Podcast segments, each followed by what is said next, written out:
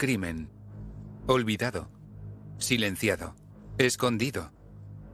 Un crimen del que se benefició toda Alemania. El trabajo forzado es el delito más conocido de los nazis. Mi forma de sobrevivir es ayudar al enemigo que quiere matarme, pero no hay alternativa.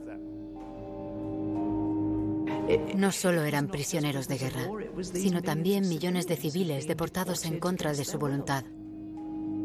Eran auténticas cacerías de personas.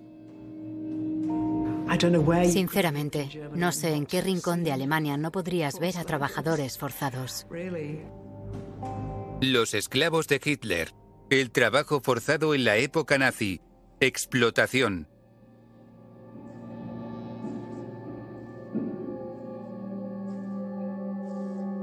Alemania, 1933. La democracia había muerto. El Reichstag había ardido y se firmó un decreto de emergencia que marcó el inicio de la persecución a los opositores políticos de los nazis, sindicalistas, socialistas y comunistas.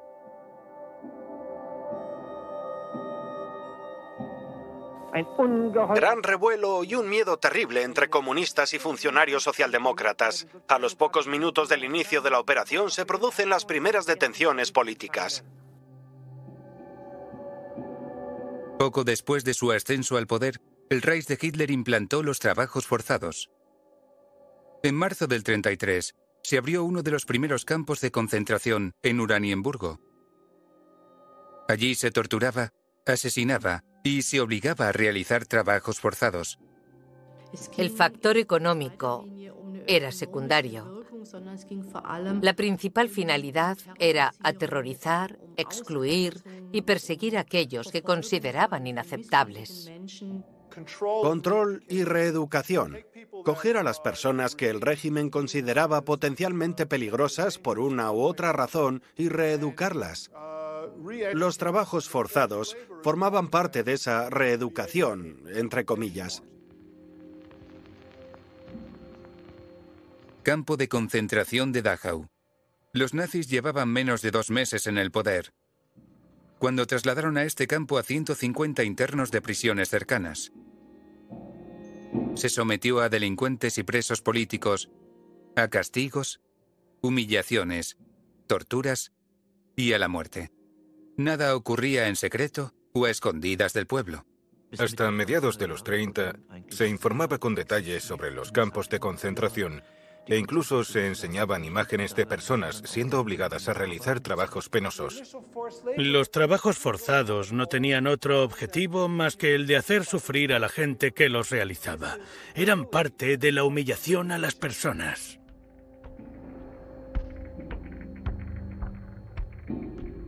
Día festivo en Alemania. En 1933, el 1 de mayo se declaró Día de Fiesta Nacional.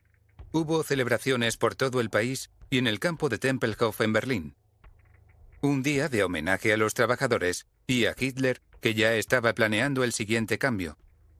Desde ese momento, los nazis decidirían qué era trabajo de verdad y cómo tenían que organizarse los trabajadores alemanes. Al día siguiente asaltaron los edificios sindicales y se prohibieron los sindicatos.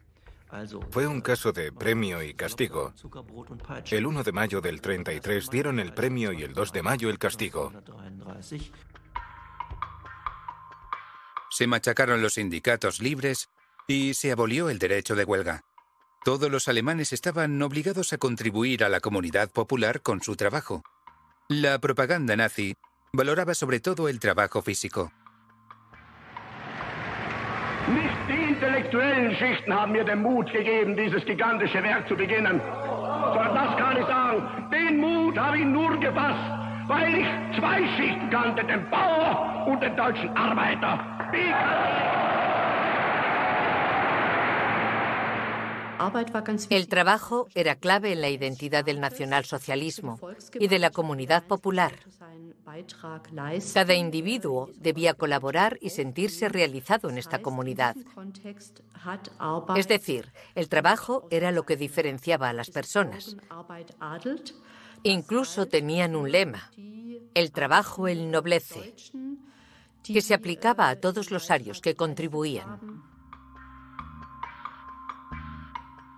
Todos los chicos mayores de 18 y luego todas las chicas conocidas como Arbeitsmaiden o damas del trabajo debían cumplir con su deber. El servicio de trabajo del Reich fue voluntario hasta el 35. Desde ese momento, fue obligatorio para los jóvenes.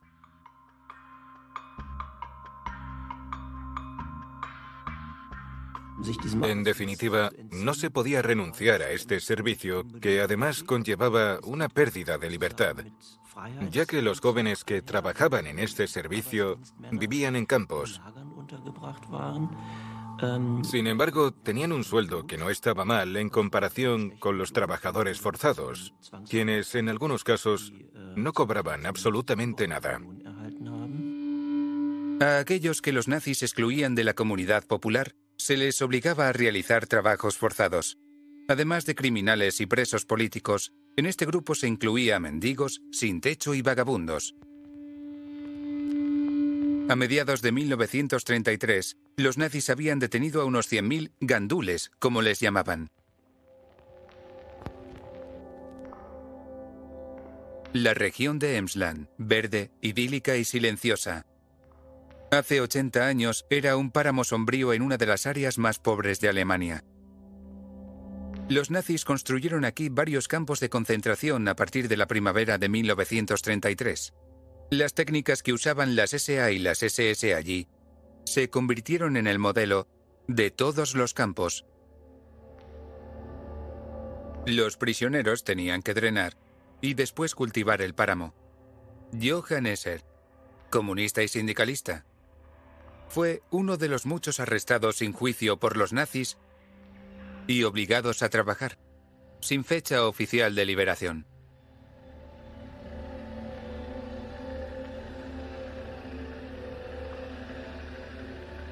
Las condiciones eran terribles. Solo tienes que ver el páramo e imaginarte trabajando de sol a sol, sin casi nada que comer o beber. No es extraño que tantos se enfermaran. Por supuesto que aquí murió gente, no cabe duda. Era algo para lo que estaban completamente preparados.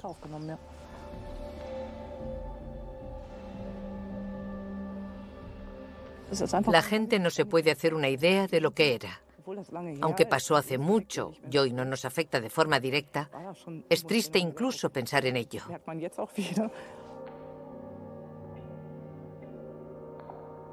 En los campos de Emsland, los presos tenían que trabajar en condiciones inhumanas.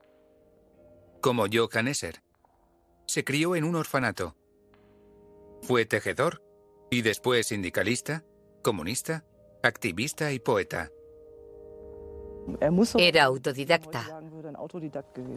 Tuvo que aprender por sí solo muchas cosas y desarrolló su talento para escribir muy pronto. En el campo de Borgermore, Johann Esser y otro preso escribieron la canción de los soldados del pantano. Muchos movimientos de resistencia adoptaron este himno de los trabajadores forzados de Emsland.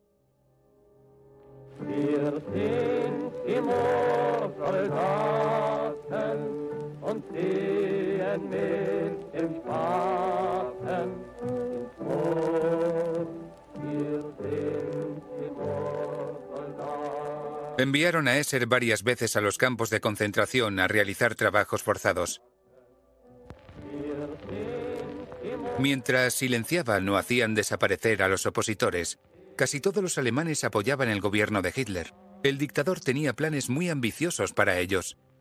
En el 40 Alemania debía estar equipada para la guerra. Es cuando tomaría el Lebensraum o espacio vital en el este. Diariamente salen de las fábricas de armas alemanas innumerables tanques. La mano de obra alemana no podía fabricar todas las armas necesarias. A pesar de su fanatismo racial y su xenofobia, los nazis se vieron obligados a traer a extranjeros. Los Gastarbeinimar trabajadores invitados eran sobre todo italianos, pero aún eran voluntarios. Durante los años 30 se firmaron una serie de acuerdos con países que apoyaban el régimen nazi.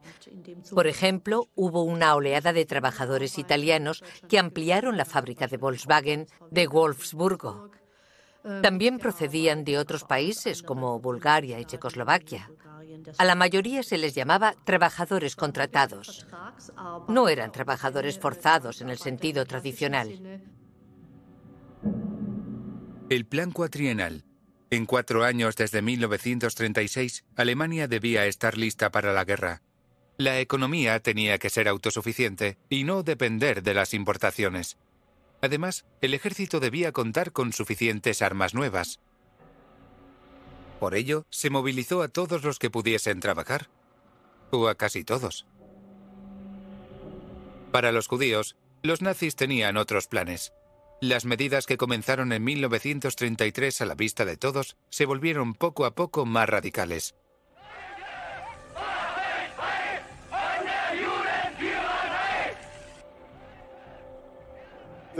El objetivo del régimen era, ante todo, marginar a los judíos, es decir, alejarlos de las funciones que desempeñaban en la sociedad alemana, sobre todo en el ámbito económico, educativo, echarlos. Los pogromos de noviembre de 1938. Asesinaron a cientos de judíos en Alemania y Austria. Destruyeron miles de propiedades y lugares de culto. Antes de ello, la mayoría de los judíos alemanes habían perdido su trabajo y sus ingresos. En diciembre de 1938, al jefe de la Administración de Trabajo alemana, Friedrich Sirup, se le ocurrió la idea de utilizar a los judíos desempleados para realizar trabajos forzados, sin olvidar que el régimen nacionalsocialista había mandado al paro a estas personas. Los nazis utilizaron esto en su contra, argumentando que eran unos gandules y una carga para la economía y que tenían que aprender a desempeñar un trabajo útil. Los primeros obligados a trabajar para el Reich fueron los presos políticos, los presos corrientes, los judíos, los gitanos y los llamados asociales. Casi todos procedían de Alemania y Austria y eran sobre todo hombres. Tengo la impresión de que la campaña contra los supuestos vagos era sobre todo contra los hombres. La llamada acción contra los vagos se llevó a cabo a una escala mayor, cuando en la primavera del 38 la Gestapo arrestó a unos 2.000 y la Kripo a otros 10.000. El objetivo de esta campaña antivagos eran principalmente los hombres. La organización Todd, un grupo paramilitar de construcción, se formó en 1938. La dirigía Fritz Todd, un nazi acérrimo al que se encargó la construcción de instalaciones necesarias para la guerra como búnkeres. Luego, bajo el mando de Albert Speer, la organización explotó a más de un millón de trabajadores forzados. Pero en los años previos a la guerra fueron casi todos alemanes reclutados para trabajar. Eso aún no eran trabajos forzados, pero cambió durante la guerra cuando la organización Todd empezó a utilizar de forma masiva a extranjeros como trabajadores forzados para las obras en los territorios ocupados y a mitad de la guerra en el territorio del Reich.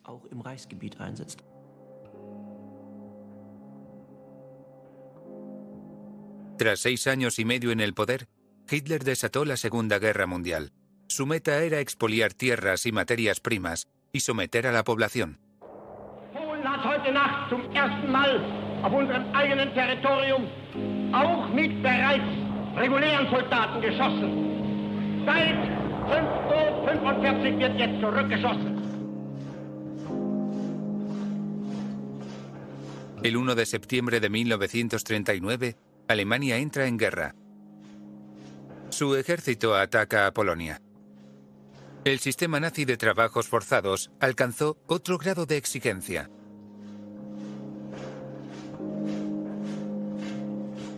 Primero llegó el ejército alemán y luego la administración del trabajo. Comenzaron con un recuento nacional para saber quién estaba en condiciones de trabajar. A quien se oponía a inscribirse ante las autoridades de trabajo se le negaba el acceso a la comida. Comenzó la esclavización de los polacos. Se cerraron sus fábricas o las absorbieron empresas alemanas. Se obligó a su población civil a trabajar para los vencedores.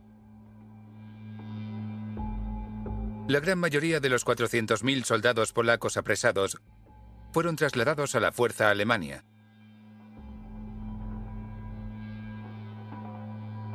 Según el Convenio de Ginebra, se debían respetar los derechos de los soldados presos.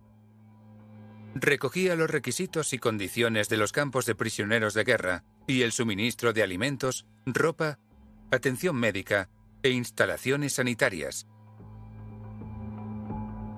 Decretaba la práctica de exámenes médicos mensuales. Prohibía el uso de prisioneros en las industrias de armas del enemigo pero estas normas no se aplicaban a los trabajadores forzados civiles. Llevaron a los presos polacos al Reich, a campos de prisioneros de guerra. A algunos se les concedió relativamente rápido la condición de civiles y otros se quedaron en el Reich como trabajadores. Se les debería considerar trabajadores forzados. Hans Frank fue el abogado de Hitler en más de 40 juicios. Fue nombrado gobernador general de Polonia y residió en el castillo de Babel en Cracovia. Pasó mucho tiempo aquí, en un palacio cerca de Kresowice. El gobernador se rodeó de un ejército de sirvientes. Se apoderó de tesoros artísticos y de todo lo que quiso.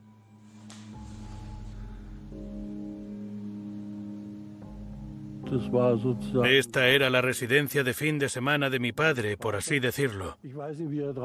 No sé cómo descubrió este palacio precioso, como lo llamábamos. Y lo cierto es que ya estaba ocupado. Mi padre se lo arrebató al conde Potocki y pasó mucho tiempo aquí. Está cerca de Cracovia, a una media hora en coche. Le encantaba estar aquí y solía aliviar su cargo de conciencia tocando el piano. Hans Frank tuvo cinco hijos con su mujer Brigitte. Cuando nació su hijo Niklas en marzo del 39, ya era el abogado más poderoso del Estado nazi. Fue a Berlín, a nuestra residencia oficial. Se arrodilló ante mi madre y le dijo que sería la reina de Polonia. A mi madre le encantó.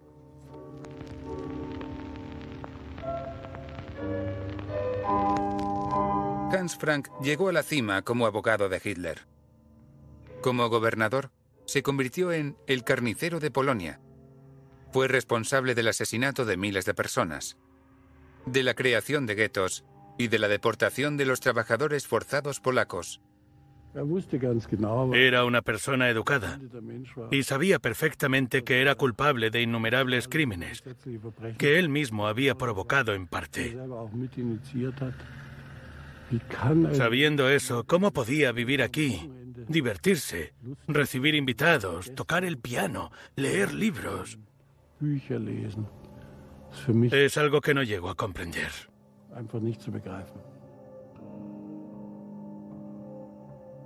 Los alemanes saquearon el país y no consideraban a los polacos más que un pueblo primitivo de trabajadores.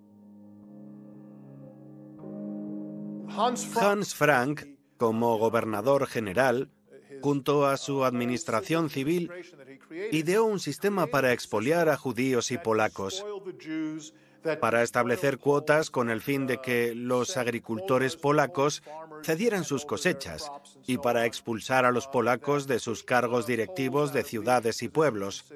Todo eso fue idea suya. Hans Frank impuso el trabajo obligatorio.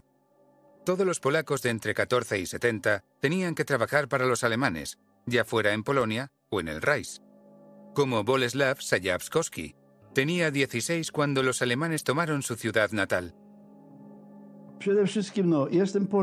Soy polaco. Vivo en Laguz. He pasado aquí la mayor parte de mi vida. Los alemanes llegaron el 9 de septiembre. Al ejército alemán se sumaron rápidamente funcionarios alemanes. Constituyeron una administración total que organizaron de forma muy inteligente.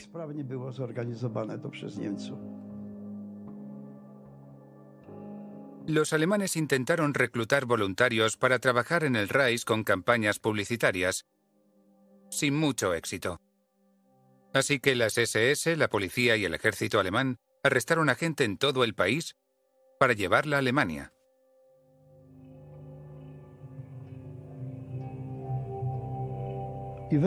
Con listas, los alemanes, los gendarmes y la policía alemana iban de una vivienda a otra y nos llevaban con ellos. Justo como estoy ahora, con un jersey y una camisa. Estaba cenando. Llegaron y me llevaron. Fue algo muy repentino e impactante. Creo que, quizás por ello, los trabajadores forzados, tanto hombres como mujeres, recuerdan ese momento de detención y deportación de una forma tan intensa. Empezaron las deportaciones a Alemania. Había muchos jóvenes y también mujeres. Presiento que, en el invierno del año 39-40, el principal objetivo de las oficinas de trabajo de la Polonia ocupada era reclutar hombres y mujeres para el trabajo agrícola. En noviembre de 1939, Gurin afirmó que se debía reclutar especialmente a Polnice Metien, chicas polacas, para trabajar en las granjas alemanas.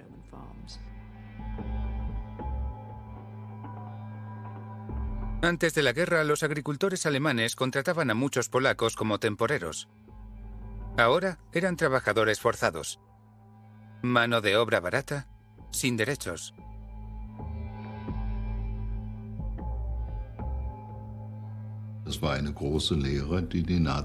Fue una lección que los nazis aprendieron de la Primera Guerra Mundial. Costara lo que costara, las granjas tenían que seguir funcionando, porque había que alimentar a la población. Para ello no solo saquearon los territorios ocupados, sino que también llevaron trabajadores forzados de esos lugares a Alemania.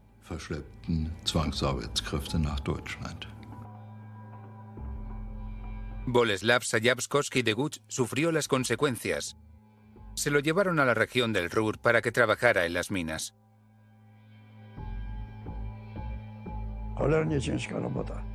Era un trabajo durísimo.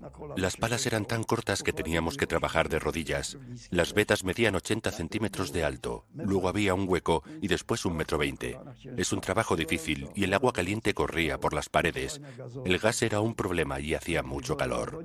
Si un vagón descarrilaba, me pegaban. Si el guardia alemán era bueno, solo me daba en la cabeza o decía, polaco estúpido.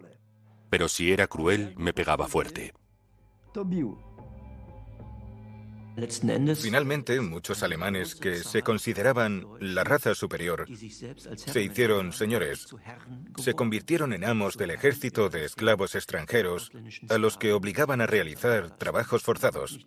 Algunos se comportaban como amos, como si realmente fueran los dueños de los esclavos. En el verano de 1940, 700.000 polacos hacían trabajos forzados en Alemania. 80 años después, la historia de dos hermanos polacos ha reunido a estos tres hombres. Slavomir Parkita, bisnieto de uno de los hermanos. Andreas Bialas, investigador cultural polaco. Y Hilarius Hosler, campesino alemán. Ha investigado lo que ocurrió con dos trabajadores forzados y ha encontrado una foto que le recuerda a Stefan y Stanislav Duda, Los dos trabajaban en un aserradero y vivían en Ochesenki, cerca de la ciudad de Kielce. Hasta que llegaron los alemanes.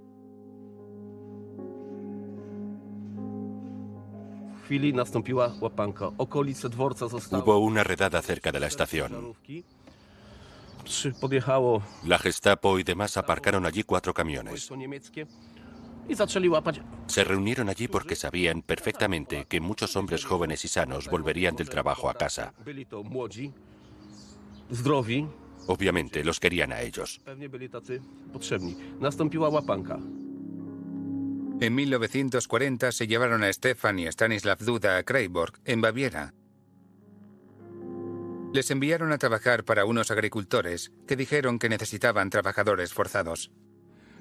A Stefan lo pusieron a trabajar en la finca Iderhof, mientras que su hermano Stanislav estaba en la finca Nimmerhof. Así que por lo menos los dos habían acabado en el mismo sitio.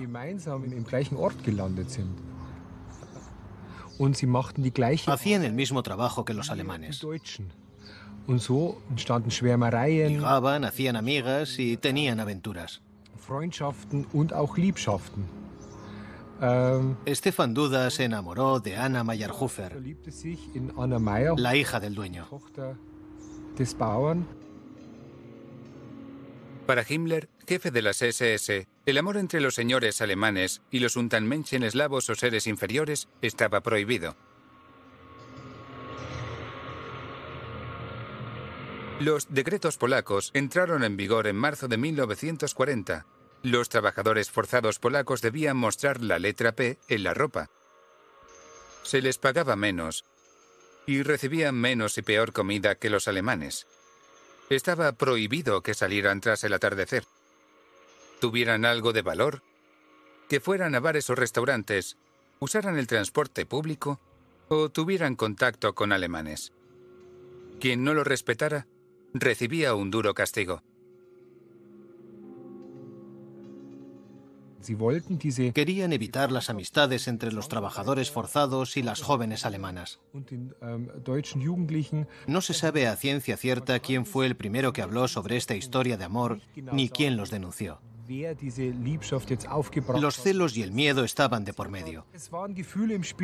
Los padres tenían miedo de lo que podría pasarles a sus hijos si se relacionaban con los trabajadores forzados. Y era la ocasión ideal para que los importantes nazis locales les dieran un escarmiento.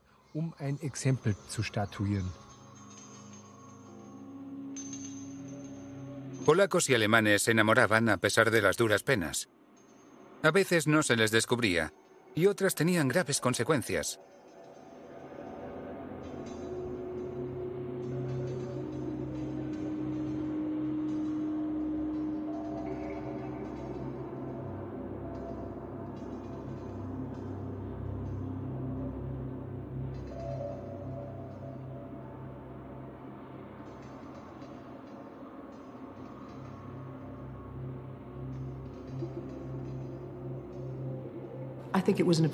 Creo que era una obsesión de Himmler en particular, pero en general era una preocupación por la contaminación racial.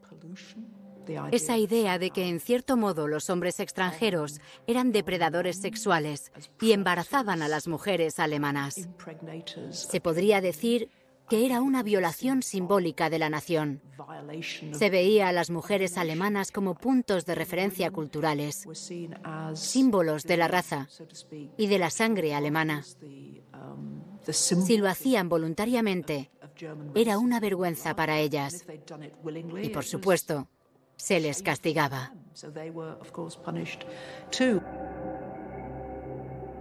A ojos de los nazis, las mujeres alemanas eran culpables de rasensande o corrupción racial. Las humillaban públicamente y las solían enviar a campos de concentración. Si eran los hombres alemanes los que se relacionaban con mujeres eslavas, la situación era diferente. El castigo era mucho menos duro. No conozco a ningún alemán que lo mandaran a un campo de concentración por tener relaciones sexuales con una mujer de Europa del Este o que se le acusara de hacerlo. Mandaron a Anna Mayerhofer, la chica alemana, al campo de Ravensbrück. Encarcelaron ocho meses a su amante polaco Stefan Duda. En el ayuntamiento de Craigburg aún se puede ver el sótano donde lo encerraron junto a otros polacos.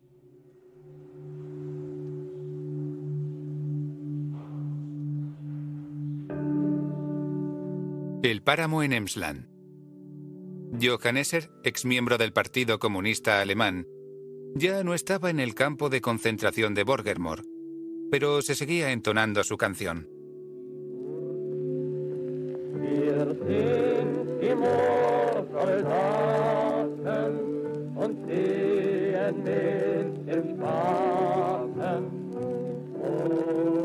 Durante siete años detuvieron al poeta comunista varias veces y le enviaron a los campos.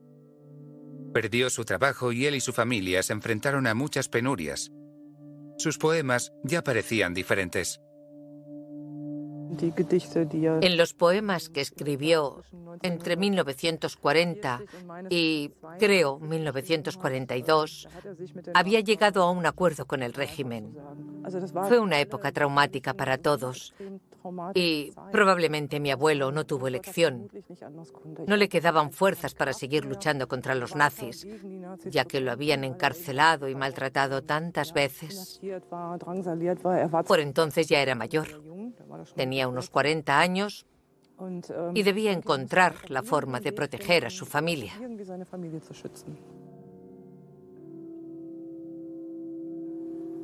Ya no pertenecía a ningún bando. Obviamente no era nazi, pero tampoco era comunista. También había perdido el respaldo de sus compañeros. Llegar a ese extremo en tu vida, renegar de todo lo que antes pensabas, porque ves que tus hijos tienen hambre, porque no puedes más, porque no te quedan fuerzas. Debió odiarse a sí mismo por ello. La resistencia de Johann Esser se había derrumbado, como la vida de su mujer. Mi abuela enloqueció a raíz de lo que pasó. Según su historial clínico, después se le diagnosticó esquizofrenia. Tenía muchísima energía, pero ya no podía aguantar ese ritmo, cuidar de los niños. La situación mental la superaba. Primero la llevaron a Grafenberg y luego, como descubrimos, a otras dos clínicas. Murió en la última clínica.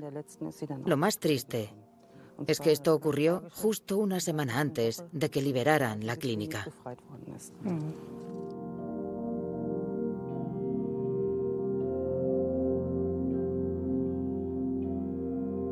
Esser sobrevivió al terrorismo nazi y a los trabajos forzados. Tras la guerra se volvió a casar y volvió a su trabajo como sindicalista y a publicar poemas.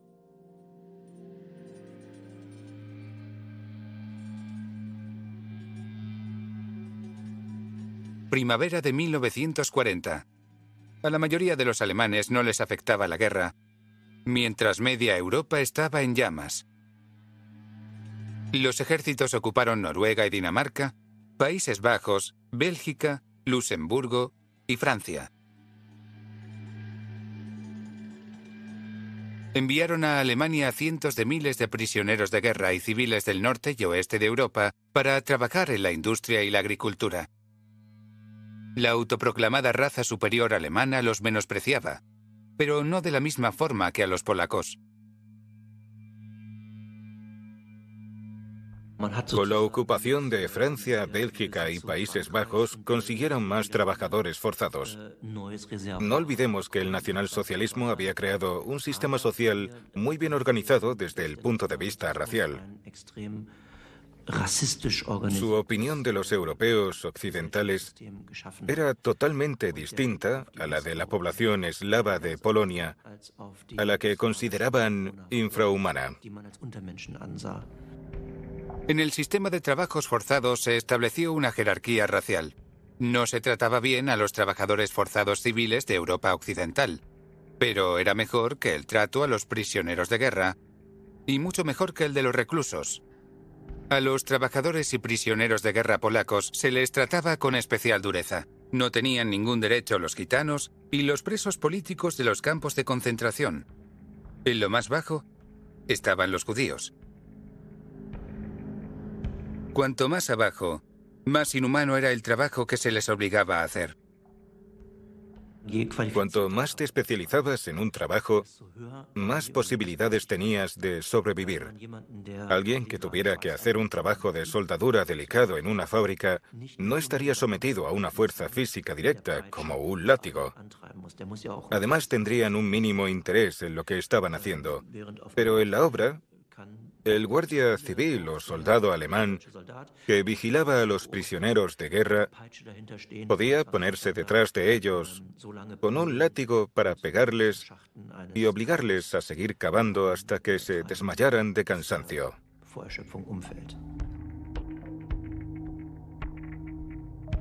La economía de guerra necesitaba cada vez más trabajadores que suministraba el ejército. Eran los prisioneros de guerra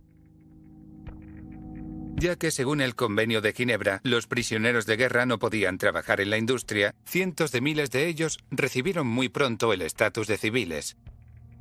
Muchas empresas alemanas se beneficiaron de esta violación del derecho internacional.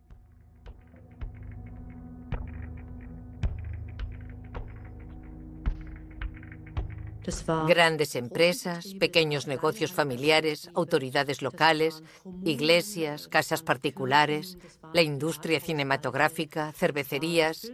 No existía ni un sector de la economía que no se aprovechara de los trabajos forzados. Fue un negocio millonario. Las SS y el ejército alemán vendían sus prisioneros de guerra a empresas alemanas. A los hombres se les tenía en campos céntricos como este de San Bostel. En este campo se llegaron a organizar 670 grupos de trabajo a la vez. Durante la guerra, más de 300.000 prisioneros de guerra internos militares y civiles estuvieron retenidos aquí como trabajadores forzados. Cuantos más alemanes se iban a luchar en la guerra, más trabajadores extranjeros se necesitaban.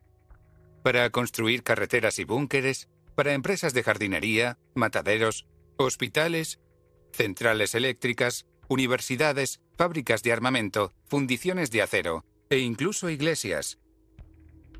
Se crearon campos para prisioneros de guerra y trabajadores forzados por todo el Reich.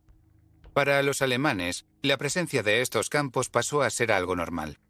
Trabajadores civiles, prisioneros de guerra y de campos de concentración. Judíos, gitanos, utilizaron a todos para hacer trabajos forzados, se veían por todas partes. El ayuntamiento de Freiburg. El trabajador forzado polaco Stefan Duda acaba de cumplir una condena de ocho meses. ¿El delito? Enamorarse de la hija de un agricultor alemán. En la mañana del 10 de octubre de 1941, las SS lo llevaron aquí, al bosque, junto a otros trabajadores polacos y gente de la comunidad local. Ahorcaron a Stefan Duda.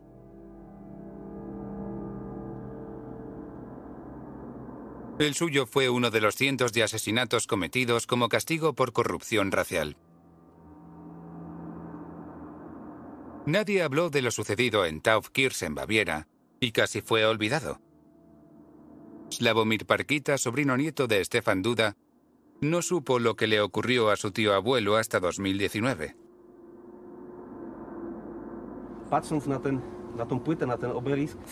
Cuando venimos a este monumento, intento no pensar en las terribles imágenes que vi, sino en el esfuerzo que se ha hecho para devolver la dignidad a nuestro tío abuelo.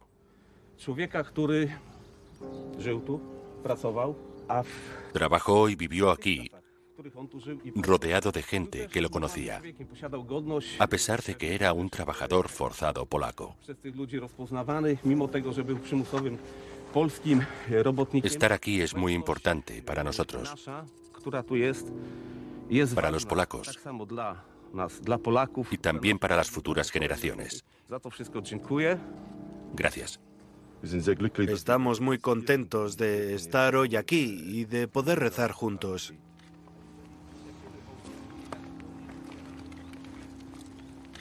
Duelo polaco y alemán. Casi 80 años después de lo ocurrido. En el nombre del Padre, del Hijo. Amén.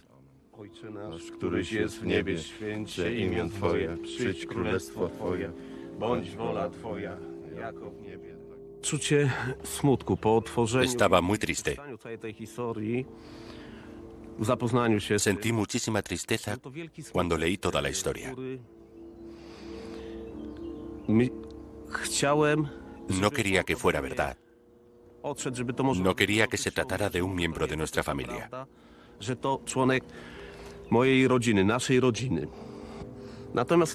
El amor tenía un precio muy alto. Y el precio era la muerte.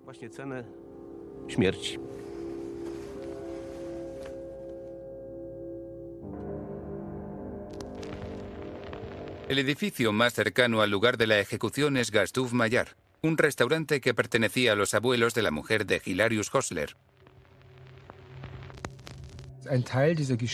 Parte de la historia de este edificio está ligada a Stefan Duda. Ejecutaron a Stefan Duda en el bosque. Leyeron el decreto de Himmler en el aparcamiento.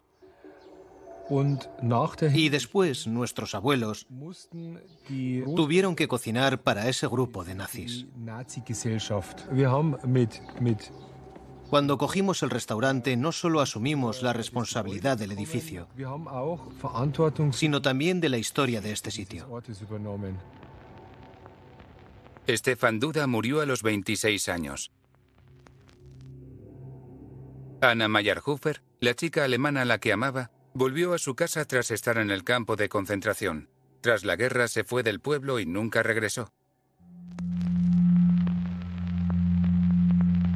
La brutalidad en el Reich de Hitler siguió aumentando. Los trabajos forzados y las masacres estaban relacionados. También en los campos de concentración. Sachsenhausen. Tras arrestar a sus rivales políticos, los nazis recluyeron aquí a judíos, homosexuales, a los llamados asociales y a los gitanos. Trabajaron y murieron en las fábricas que hacían los ladrillos para los proyectos de Albert Speer. En el patio se creó una pista en la que se obligaba a los presos a probar las suelas de las fábricas de calzado. Cada preso de la unidad de calzado tenía que hacer más de 40 kilómetros al día con una pesada mochila. Al que se desmayara, le disparaban.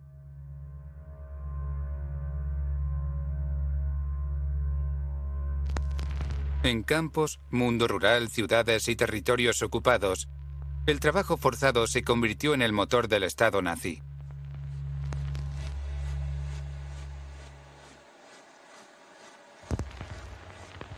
Palacio de Kresovice, cerca de Cracovia. Mientras se obligaba a la población polaca a trabajar para los alemanes, y miles de ellos eran trasladados, maltratados y asesinados, Niklas Frank, hijo del gobernador general de Polonia, pasó aquí su infancia.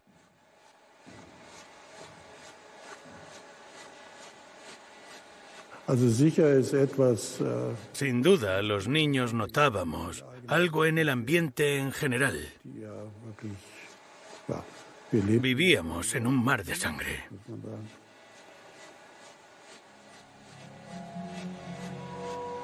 Niklas Frank tuvo cuatro hermanos.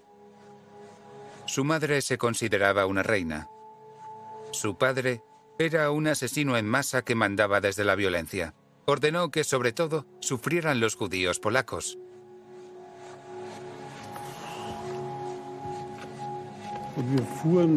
Pasamos por lo que después descubrí que era el gueto de Cracovia. Miré por la ventanilla y vi a mucha gente triste. Ese recuerdo se me quedó grabado. Había un niño cerca del coche. Tenía por lo menos dos o tres años más que yo. Era más alto también. Y le saqué la lengua. Se dio la vuelta y se fue. Lo consideré una victoria porque le había sacado la lengua a un niño más alto y fuerte y no me había hecho nada. Me reí muchísimo, pero así son los niños. También he de decir que no sabía lo que estaba pasando. Solo teníamos la percepción de que algo no iba bien. Eso estaba claro. Tras la conquista de Polonia, los nazis crearon guetos para los judíos. A finales de 1941 comenzó la masacre. El holocausto. Pero antes ya se había acosado a los judíos y se les habían arrebatado sus derechos. En los guetos reinaba la pobreza, el hambre y las enfermedades infecciosas. La única esperanza era sobrevivir trabajando. Para los judíos, los trabajos forzados y el gobierno general eran un arma de doble filo. Por un lado, el trabajo significaba comida, era la vida o la muerte. Pero, por otro lado, la mayoría de esos trabajos se hacían en tales condiciones que cualquier judío desearía evitarlos. Son algunos de los muchos y terribles dilemas a los que se enfrentaron los judíos desde el inicio. Para sobrevivir en el gueto había que trabajar. Era la ilusión de la salvación por el trabajo y también un grito desesperado. Dejadnos vivir. Cosemos increíbles uniformes para las tropas. Fabricamos fantásticas granadas. Dejadnos vivir para que podamos seguir trabajando para vosotros.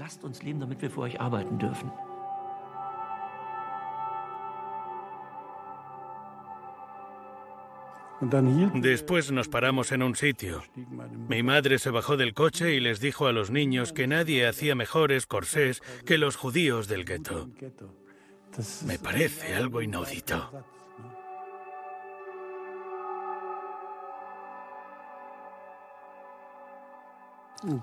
Este es mi padre entregándole a alguien un reloj en la estación de Cracovia. Porque ese chico era el millonésimo trabajador forzado que mandaba al Reich. Este joven, a pesar de su tristeza, era muy valiente. Iba en el tren cuando un hombre de las SS le robó el reloj que le había regalado mi padre. Sin embargo, no sé cuándo saltó del tren y si lo hubieran pillado, lo habrían fusilado al instante. Pero sobrevivió.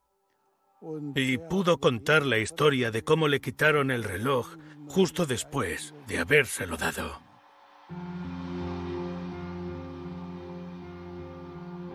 Alemania, primavera de 1941.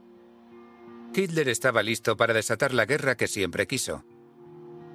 Contra la Unión Soviética, contra el bolchevismo.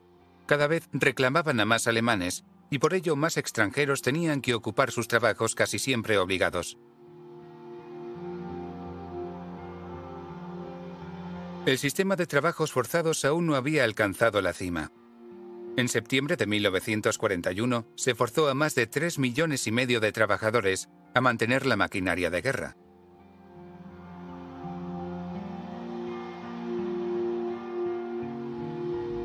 Además de los campos de prisioneros de guerra y los de concentración de las SS, las empresas alemanas crearon los llamados campos de barracas para alojar a sus propios trabajadores forzados.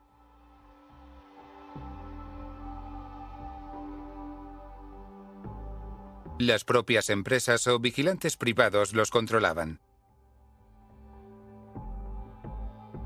Para mantener la disciplina y evitar la oposición, todos los aspectos de la vida de los trabajadores estaban regulados.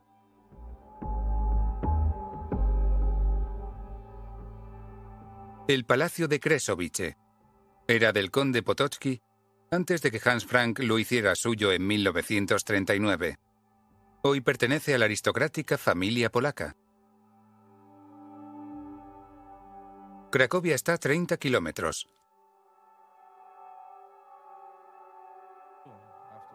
Aquí, el hijo del carnicero de Polonia conoce al nieto del que perdió su casa, su palacio.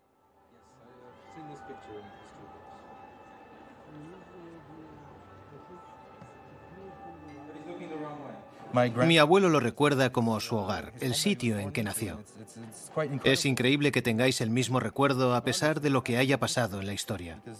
Porque cuando eras un inocente niño te dijeron que este era el hogar de tu familia. Sí, nuestro castillo de fin de semana. Personalmente, ¿qué opinas de mi padre? Francamente era un monstruo. Me enteré sobre él sin conocer mi historia familiar ni la relación entre el lugar y sus propietarios cuando aún vivía en Estados Unidos. Supe sobre Hans Frank, el hombre que firmó el decreto. Él es responsable al final. Podría haber dejado de firmar en algún momento. Así que la decisión, una decisión crucial. Se podría haber apartado. Podría. Y porque podría haber marcado un antes y un después en la historia y no lo hizo, se convirtió en lo peor que podía ser. Tienes razón. Se fue de Cracovia y Kressendorf a la Alta Baviera. Allí se sentó en su despacho a esperar que alguien lo arrestara. Estaba quizás en estado de shock. Todo estaba perdido y ya no era el rey de Polonia, por lo que no hizo nada. ¿Crees que fue su forma de redimir sus pecados? No. Porque al final le pidió a mi madre y a su abogado que averiguaran la verdad sobre él. Y les dijo que nunca fue un criminal. Sin duda lo era.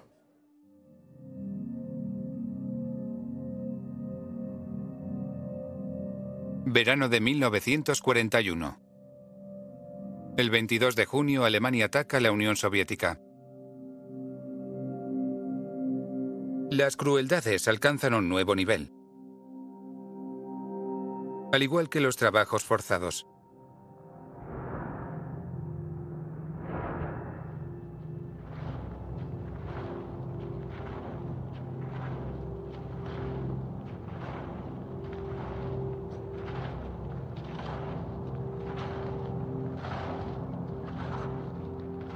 Queda muy claro que el ataque a la Unión Soviética marcó un punto de inflexión.